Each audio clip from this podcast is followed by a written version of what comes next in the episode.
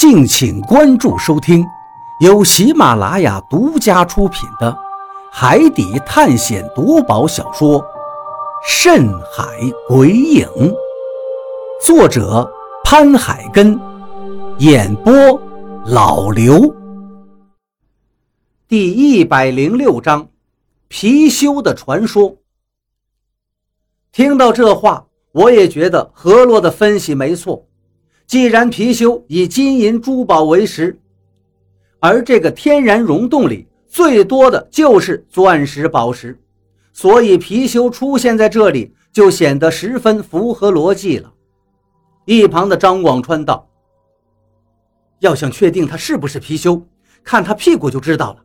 如果它没有屁眼的话，那就是貔貅无疑了。”当下，我们就赶紧向前方的貔貅看去。此时，那只貔貅就围在石台旁边打转。当它背对我们的时候，正好能看到它的屁股。这一看，还真是，它那光溜溜的屁股上果然没有屁眼儿。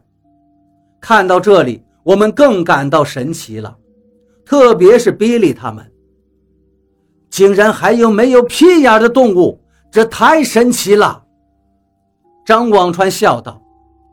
正是因为他没有屁眼儿，又只吃金银财宝，所以被寓意为只进不出，才会被中国的老百姓奉为能守财的瑞兽。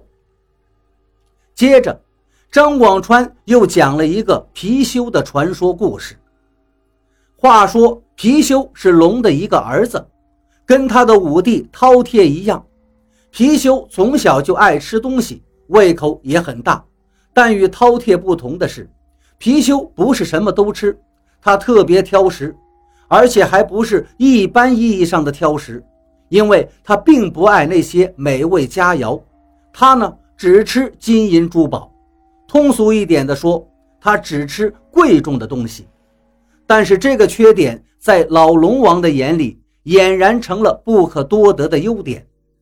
老龙王是见谁都夸自己有一个珠光宝气的儿子，连日常进食都是那么高贵典雅、与众不同。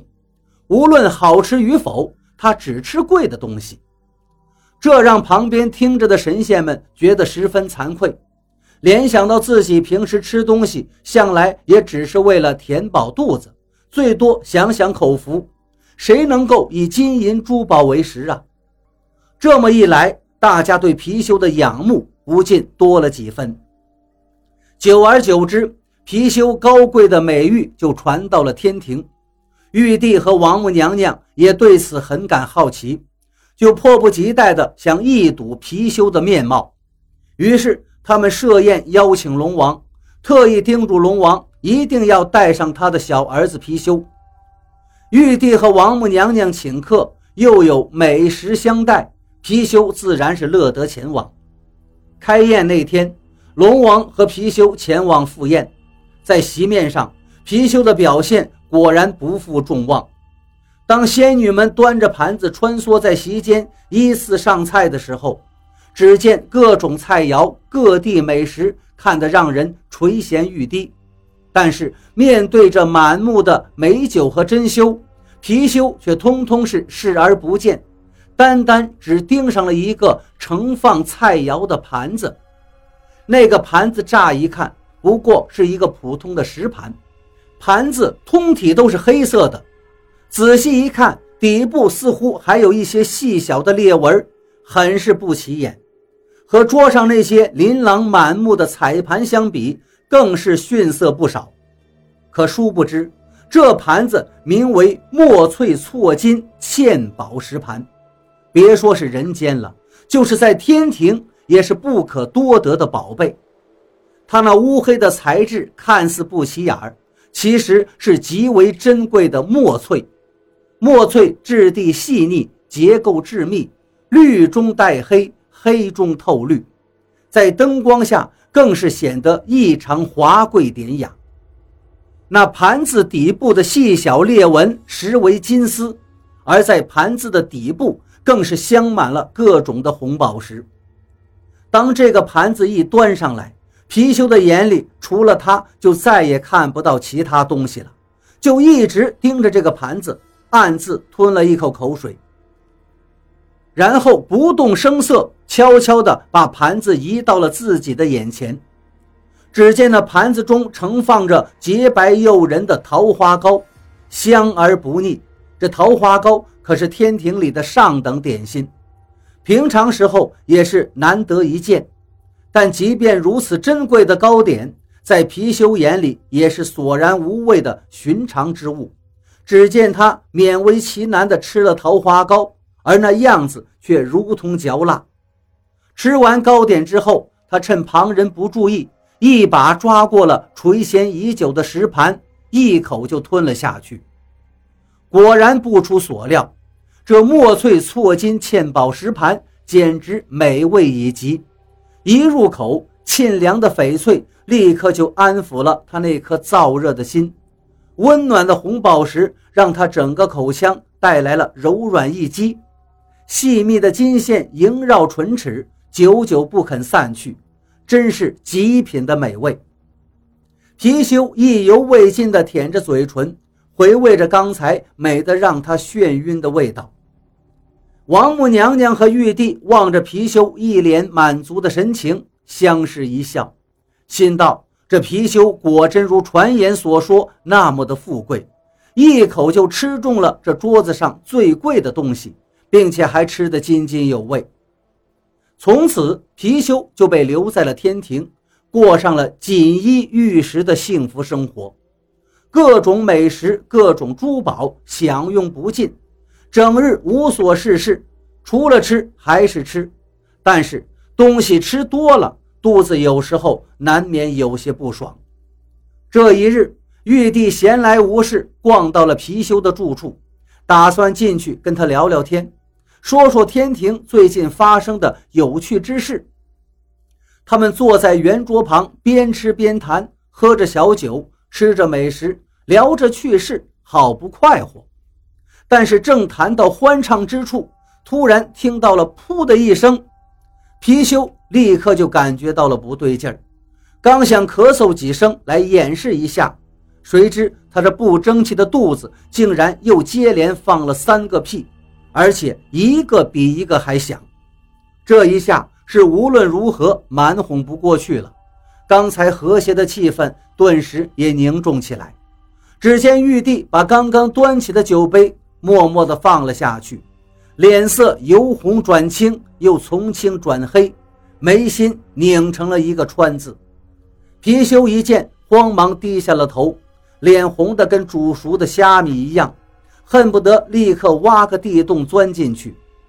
玉帝十分的尴尬气愤：“你这孽畜，整日只知道吃吃吃，也不管管自己的肚子，成何体统？”玉帝铁青着脸，把貔貅一顿训斥。说完还不解气，就朝貔貅的屁股上狠狠地打了一巴掌，然后气呼呼地拂袖而去。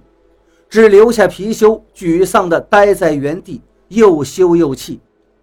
从这之后，奇怪的事情发生了：貔貅再不论肚子如何闹腾，吃进去再多什么东西，他也没再放过屁。不仅如此，也没再排泄过任何东西。貔貅很纳闷，非常的不解，仔细的回想起那天见到玉帝的场景，他才突然醒悟。原来是玉帝临走时拍的那一巴掌，把他的肛门给封住了，导致貔貅不会放屁，不会排泄。可是从此之后，貔貅却因祸得福，无论吃多少金银珠宝，再也不会排出一丝一毫。他以八方之财为食，却是只吞不泄，成了真正的聚宝兽。貔貅食财只进不出的这个特点。也受到了人们的热烈追捧，从古至今，上至帝王，下至平民百姓，都十分钟爱收藏和佩戴有关貔貅形象的器物。凡是跟貔貅有关的东西，都受到大家的热烈欢迎。而貔貅也渐渐从最初单纯的聚财开运、招财进宝，慢慢的衍生出辟邪镇宅、化太岁、促姻缘。等一系列祥瑞的寓意，听完了这个故事，李博士说道：“就算知道他是貔貅了，我们也奈何不了他呀。他可是上古神兽，子弹都伤不了。我看这罗盘我们是拿不到了。”大家听到这话也叹息起来，显然都觉得不可能了。当然，我也一样，那可不是什么普通的猛兽，而是神兽啊！就算我们有长枪大炮，也拿他没辙。可如果没有罗盘，我们就无法破解诅咒，就将永远被困在这片海域里。就在大家无计可施、进退两难之际，一直没有作声的何洛突然说道：“你们说，那头貔貅刚才为什么要伤人呢？为什么要伤人？”我们过去了，他肯定就要伤人呢。”李博士说道。何洛摇了摇头：“不，我的意思是，貔貅既然只对金银财宝感兴趣，按理来说，它应该不会对人感兴趣呀。”听到这个话，我眉头一皱，道：“何洛，你的话是什么意思？”何洛接着说道：“你看罗根。”他们虽然被貔貅给打死了，可是他们俩人的尸体还扔在那儿。貔貅并没有像其他猛兽一样吃掉他们呀。这时，雷森说道：“不，我刚才看见貔貅咬他们了，特别是德西，是直接被他咬死的。德西就是之前去石台上取罗盘的那个。”何洛依旧摇了摇头：“不对。”貔貅咬住的是德西的背部，这有什么不一样吗？总之他是被咬死了。雷森一摊手，一脸的懵逼。我也接到：“是啊，咬死跟他吃不吃人好像没多大关系呀。”何洛却说道：“有很大区别的，因为我看见的是貔貅咬住的是德西背上的那个背包。”其实德西也跟洛根一样，是被貔貅给踩死的。他咬的是背包，我听了一愣。何洛点点头道：“对，罗根也是被他扑倒在地上踩死的，而他的背包却被貔貅咬走了。”哦，听到这话，我们都是一愣，彼此对视了一番，还真是。只见此时的前方，躺在地上的罗根身上的背包已经不在他背上了，而是在离他的尸体几米远的地方。比利依旧不解，好奇地问道：“这跟罗根的死有什么关联吗？”何洛说道：“当然，因为我怀疑貔貅之所以伤人，是因为他发现他们的背包里有他想要的东西。”他想要的东西，大家都是一愣。这时，我立刻反应了过来，不由一惊道：“你说的是宝石？”